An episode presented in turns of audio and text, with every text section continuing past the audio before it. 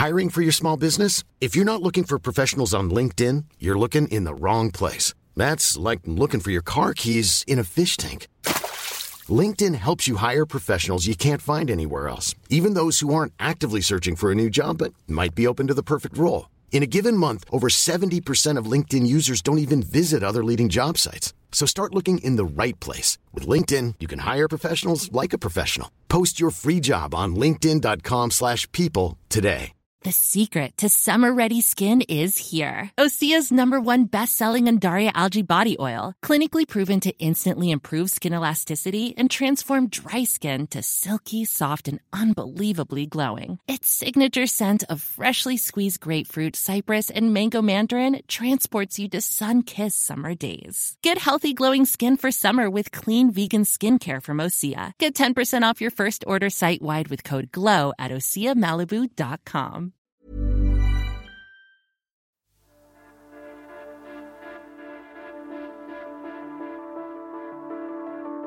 Almost five years ago, Nazanin Zaghari Ratcliffe, a British citizen, was visiting her family in Iran with her baby daughter when she was arrested and imprisoned for spying.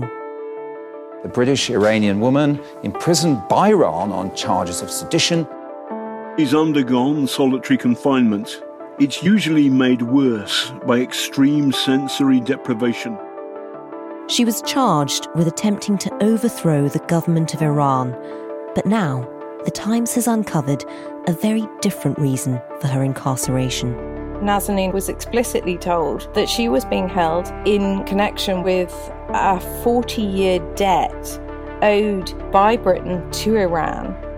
Has the British government done enough to help Nazanin? And would they step in if any British citizen was falsely imprisoned by a foreign government? I was shocked that they would say, even in a case where a British citizen is being tortured, that they have no obligations. Essentially, you know, you've got more rights if you trip up on the pavement compared to if you're taken hostage by another government over your government's debt. You're listening to Stories of Our Times from the Times and the Sunday Times. I'm Manveen Rana. Today, the truth behind Nazanin Zaghari Ratcliffe's imprisonment in Iran.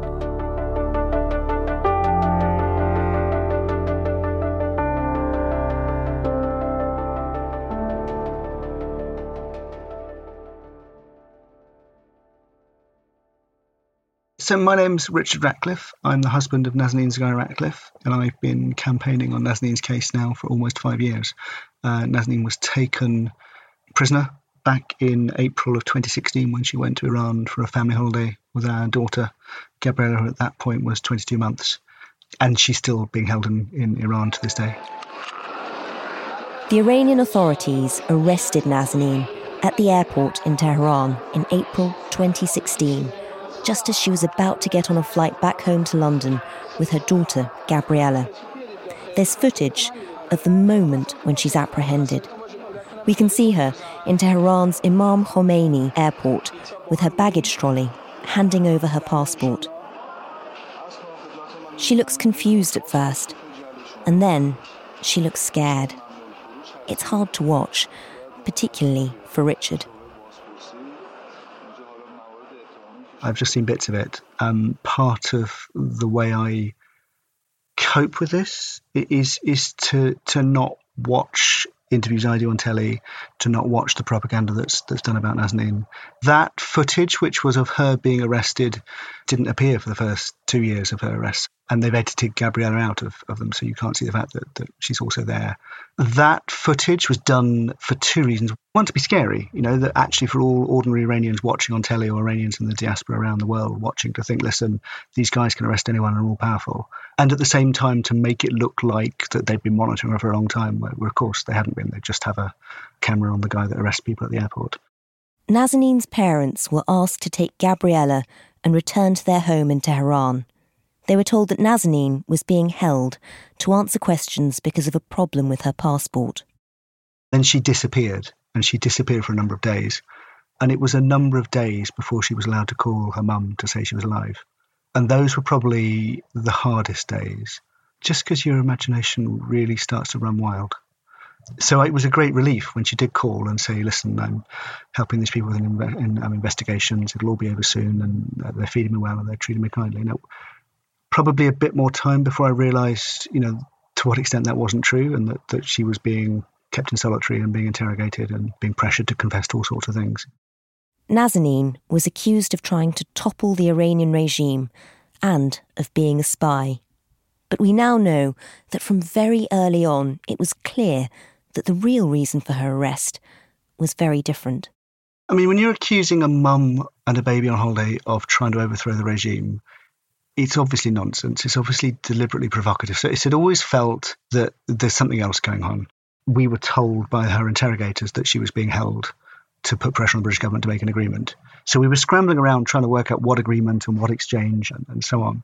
Slowly, they began to piece together the historic backdrop to Nazanin's arrest a picture of old debts and geopolitical brinkmanship. In the end, it was made clear to her and, and clear to us outside that she was being held over a debt dispute between the British government and the Iranian government. It was confirmed by the interrogators and then by the judiciary and then by the judge in charge of parole. And the British government denied that to our faces for quite a long time, basically told us we were making it up um, and it wasn't true. They don't now, but they certainly did for a long period. It wasn't until 2017 that Richard really understood the extent to which Nazanin's fate was tied to the outstanding debt. It started when then Foreign Secretary Boris Johnson misspoke in the House of Commons. We want, uh, we want uh, them released. And, but when, when I look at the, and I have raised this case many times now with uh, Javad Zarif. And In terms of me being sure that this is what it was about, it would have been the, the subtext to the famous Boris Johnson gaffe in, in Parliament in 2017. When you look at what Nazanin Zaghari Ratcliffe was, was doing, it's just, you know, she, she was simply teaching people uh, journalism, as I understand it, at the, the, very limit. She was, and um, I'm very, I hope that a way forward can be found. He mistakenly said in Parliament that Nazanin had been training journalists when she'd just been on holiday. And the Iranians reacted remarkably strongly to it, and that they took her back to court and threatened to double her sentence and so on. Um, what was going on alongside that was that there was a court case for the debt that was in secret that got adjourned without resolving it. Richard started to realise that the twists and turns of Nazanin's case were reflecting what was happening in the courts as Britain and Iran argued over the repayment of this historic debt. Once we knew that it was happening, and we knew that lots of the crazy things that happened in Nazanin's case made a lot more sense when actually, you know, we're essentially a percussion instrument in what is this debt dispute that has its own court case and its own rhythms. Since that point, every time that court case came up around the debt, something bad would be threatened to us or would happen to us. Tell us about the debt, because I think for most people, this is a part of recent history that just isn't really common knowledge. The debt dates back to the 1970s. Under the previous Iranian government, so under the Shah, the UK had a very close relationship. The UK was developing a number of tanks for Iran and building various military establishments. But then, 1979 brought the Iranian Revolution, and that changed everything. The Iranian capital, Tehran, a city scarred by rioting in angry protests against the Shah. And this is what happened in the streets below when they were taken over by huge crowds of demonstrators. In 1976, in what was seen as a hugely lucrative deal for Britain and a symbol of Iran's economic might, the Shah's regime paid up front for 1,750 chieftain tanks. They were supposed to be the best tanks in the world, and they were produced by a company owned by the British Ministry of Defence. By 1979, Iran had only taken delivery of 185 tanks. When the revolution happened, the contract was terminated, and Iran wanted its money back. And so began decades of legal wrangling. Iran took the UK to court over the debt in the 1990s, but the case wasn't settled until 2009. By the time the court ruled in favour of Iran, and it had ruled in favour of Iran, sanctions were imposed. And the UK's position was, well, we, we can't pay the money back because of sanctions. And that has still been their position. It has remained a growing point of tension. And yeah, has ended up with people being taken hostage over it. The Americans have managed to repay debts to Iran under very similar circumstances. Yes. So the US has both repaid debts and has brought back a number of people. I mean, I think the US is more willing to call people hostages and is more willing to make clear efforts to bring Americans home.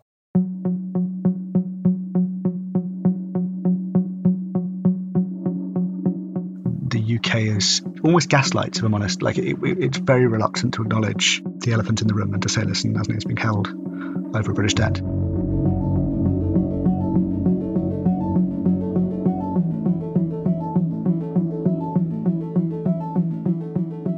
What is particularly egregious is that Britain then went on and sold the tanks that had been paid for already by Iran to Saddam Hussein, who used them against the Iranians. That's the Times diplomatic correspondent, Catherine Philp. I don't think it is surprising that Iran has some trust issues with the UK. She says the UK government still appears reluctant to settle the debt. They're still fighting it. I mean, the original order for Britain to pay was in 2001 at the International Court of Arbitration in The Hague, and they lost their appeal in 2008. So, over a decade has gone into fighting over the interest payable, and this is all tied, unfortunately, for Nazanin to her fate because the rhythms of her mistreatment and her being called before court with additional charges all seem to beat to the rhythms of these hearings in London, at which Britain and Iran are still fighting over the interest that is payable and indeed whether Britain should pay this debt at all, which every international court that we have access to has said is owed. I certainly personally would question why the taxpayer is still paying lawyers for the government 1.4 million a year to fight the case in the courts in London. And just to be absolutely clear about this, the government has known for the past five years that Nazanin Zaghari Ratcliffe's fate hinges on, on that debt being repaid. Well, that's a very interesting question, Manveen, because I think they must have, but they have never publicly acknowledged the linkage. Privately, they have told Rich Ratcliffe they are linked, but they've there's no question that they know it. There's no question of that. I think there are parts of this story that very, very few of us really know about right now. I think there are things going on that we are not party to. I would like to know the whole truth, and I've tried to find it out. The debt is a murky business. It pertains to a murky spin off company from the Ministry of Defense dating back to the 70s and 80s. And I, I just, I would love to find out more about what's really going on there. I've spoken to some defence sources this morning who say one of the problems they've had in repaying the debt is that there are now sanctions. The Americans have introduced mm. these hmm. sanctions, so it's very hard to pay in cash. But what's surprising is the Americans themselves have repaid a yeah. similar debt. Yeah, no, there's no problem paying in cash. They could airlift cash there tomorrow. Obama did so in payment of a very similar debt. The issue is you can't pay through any banking channels because of US sanctions. Jeremy Hunt wrote a piece for the Times in which he said if sanctions are the issue, why can't we pay in medicine?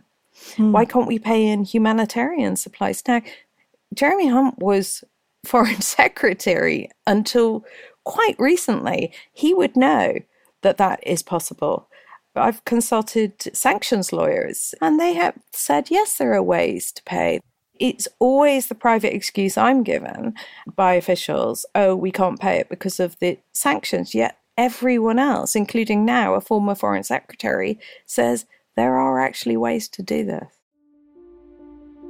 As well as his intervention in the Times last week, Jeremy Hunt tried to help Nazanin whilst he was Foreign Secretary by deploying a highly unusual tool. He granted her diplomatic protection. It was the first time this had been done in living memory, and it recognised that this case had become a dispute between two governments. I think Jeremy Hunt saw that this case was so egregious and he needed to act to put a marker down that Britain would stand up for a citizen. And he came across in, in enormous opposition in the Foreign Office for doing so. People asked him not to give Nazanin diplomatic protection. Really? He just felt it was extremely important to to set out Britain's position there that you couldn't treat a British citizen this way without consequence. Yet, despite the diplomatic protection, not much has changed for Nazanin.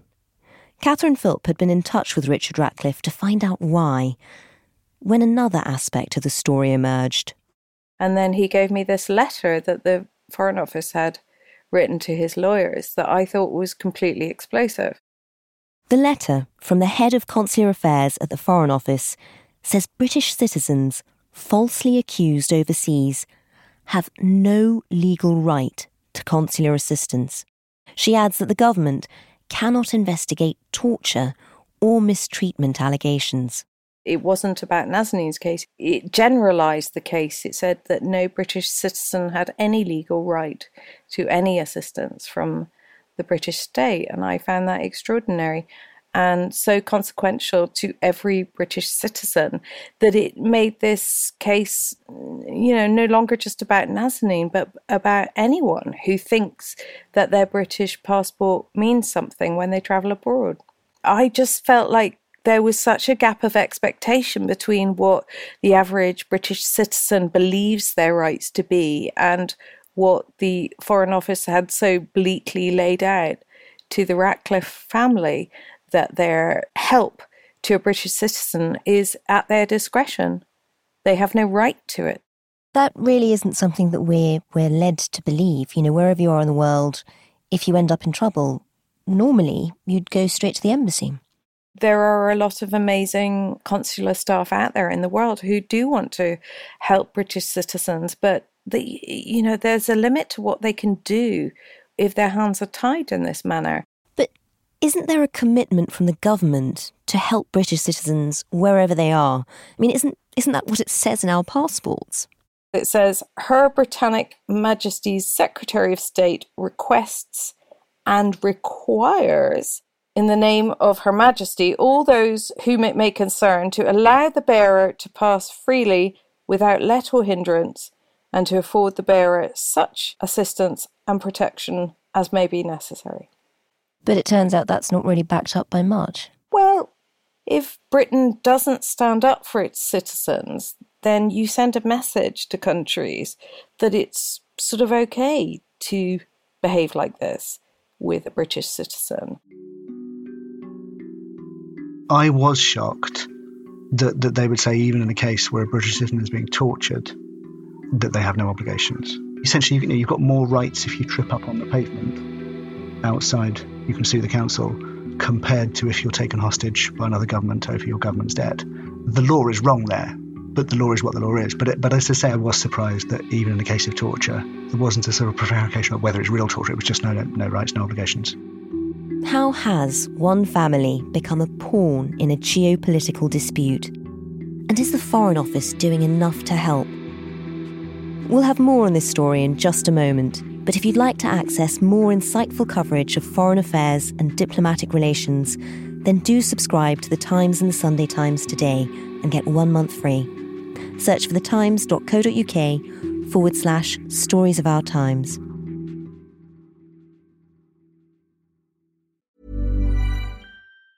Planning for your next trip? Elevate your travel style with Quince. Quince has all the jet setting essentials you'll want for your next getaway, like European linen premium luggage options, buttery soft Italian leather bags, and so much more. And it's all priced at 50 to 80% less than similar brands. Plus, Quince only works with factories that use safe and ethical manufacturing practices. Pack your bags with high-quality essentials you'll be wearing for vacations to come with Quince. Go to quince.com slash trip for free shipping and 365-day returns. Hiring for your small business? If you're not looking for professionals on LinkedIn, you're looking in the wrong place. That's like looking for your car keys in a fish tank. LinkedIn helps you hire professionals you can't find anywhere else, even those who aren't actively searching for a new job but might be open to the perfect role. In a given month, over 70% of LinkedIn users don't even visit other leading job sites. So start looking in the right place. With LinkedIn, you can hire professionals like a professional. Post your free job on linkedin.com slash people today. Hi, I'm Daniel, founder of Pretty Litter. Did you know cats tend to hide symptoms of sickness and pain? I learned this the hard way after losing my cat, Gingy. So I created Pretty Litter, a health monitoring litter that helps detect early signs of illness by changing colors, saving you money and potentially your cat's life. Pretty Litter is veterinarian developed, and it's the easiest way to keep tabs on your fur baby's health right at home. Go to prettylitter.com and use code ACAST for 20% off your first order and a free cat toy. Terms and conditions apply. See site for details.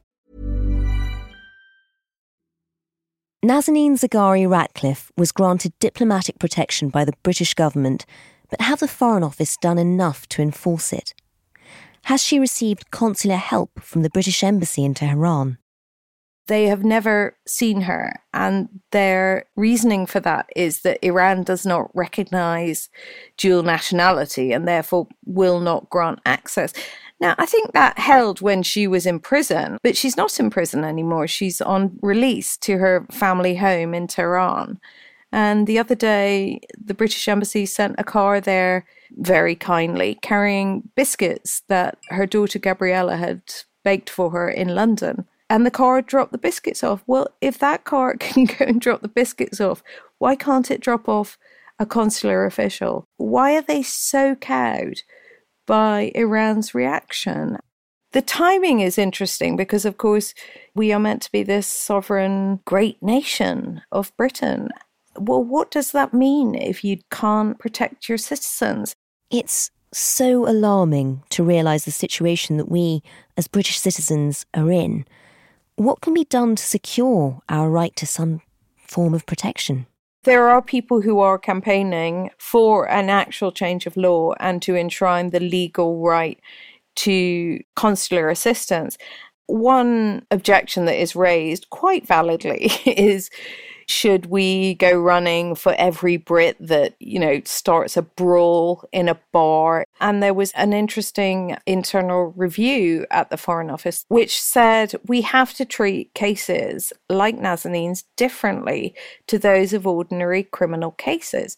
Um, they called them complex consular cases. When someone is taken because of not something they have done, but because they hold a British passport.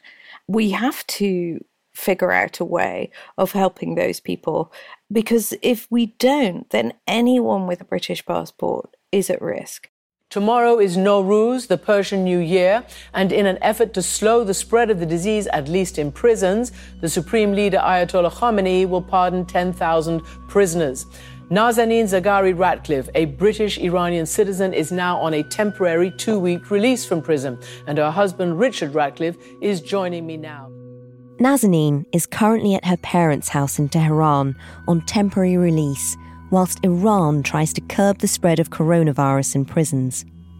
So some diplomatic efforts by the Foreign Office may be working, but the elephant in the room remains the £400 million debt Will Nazanin be allowed to return to Britain before it's repaid?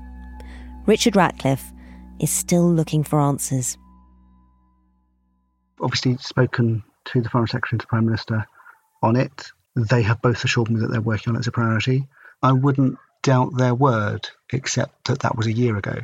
I'm not sure I understand what the problem is as to why this hasn't been solved. I mean, why this wasn't solved before even our story started. And you mentioned Boris Johnson you know, the Prime Minister's gaffe a few years ago, has that led to a sort of a greater sense of purpose in trying to do something about this case from number 10? There's a way in which the Nazanin story became part of, of Boris Johnson's story.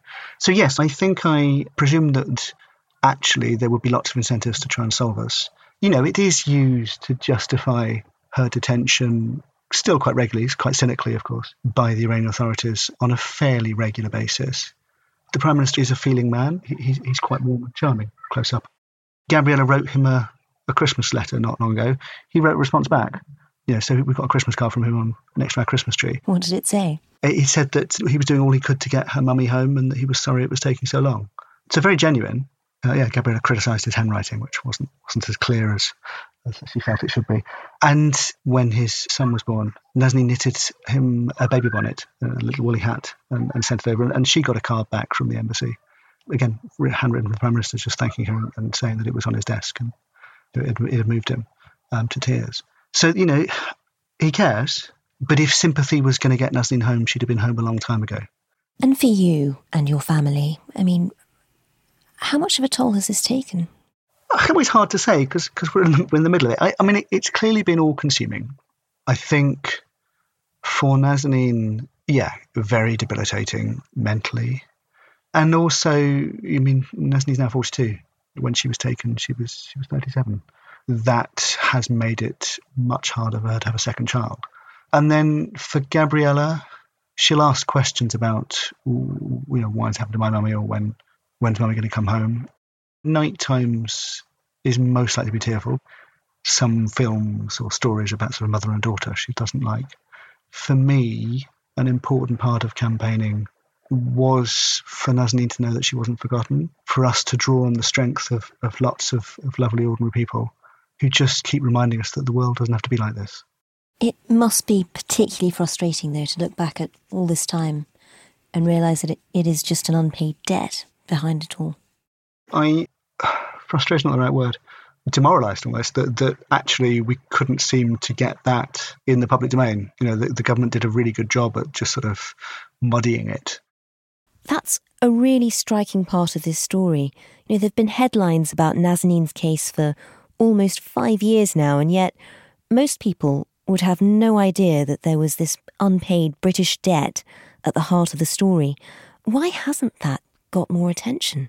If you go back there, it, it's in there in drips and drabs over the years. And you know, still we haven't got the government to acknowledge that, that Nazanin's a hostage, which I do think is abusive on their part. Because at the beginning they, they really downplayed the abuse that Nazanin was going through, and at points of borderline misled Parliament, which comes from a place in part of wanting to keep a soft relationship with Iran, you know, make the space for them to do the right thing, but it enables the abuse.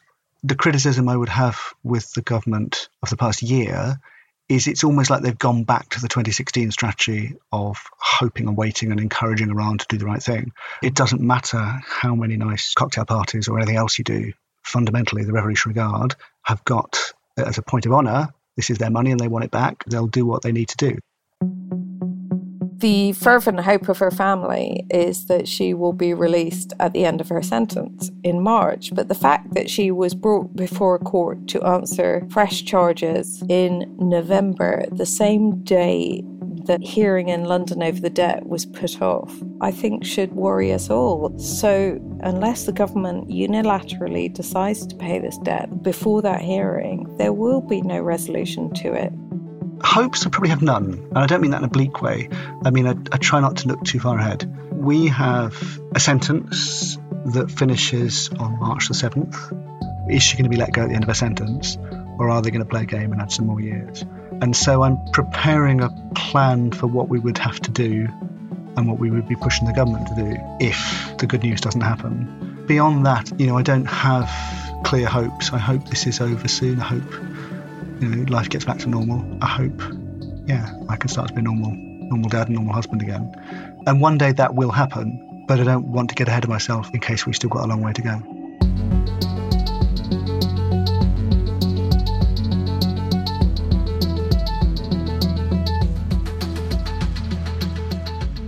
You've been listening to Stories of Our Times with me, Manveen Rana, and my guests, Nazanin's husband, Richard Ratcliffe, and the Times diplomatic correspondent Catherine Philp.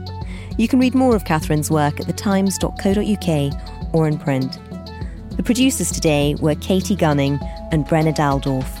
The executive producer is Poppy Damon, and sound design was by Falcon Kisseltook. If you can, please do leave us a review. It'll help new listeners to find us.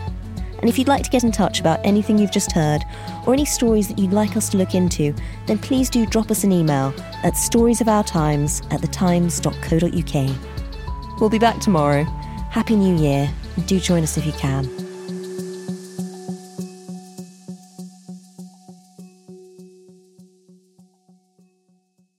Subscribe today and get one month free at thetimes.co.uk forward slash stories of our times. Even on a budget, quality is non negotiable. That's why Quince is the place to score high end essentials at 50 to 80% less than similar brands. Get your hands on buttery soft cashmere sweaters from just 60 bucks, Italian leather jackets, and so much more. And the best part about Quince, they exclusively partner with factories committed to safe, ethical, and responsible manufacturing. Elevate your style without the elevated price tag with Quince. Go to quince.com slash upgrade for free shipping and 365-day returns. Hi, I'm Daniel, founder of Pretty Litter. Cats and cat owners deserve better than any old-fashioned litter. That's why I teamed up with scientists and veterinarians to create Pretty Litter. Its innovative crystal formula has superior odor control and weighs up to 80% less than clay litter. Pretty Litter even monitors health by changing colors to help detect early signs of potential illness. It's the world's smartest kitty litter. Go to prettylitter.com and use code ACAST for 20% off your first order and a free cat toy. Terms and conditions apply. See site for details.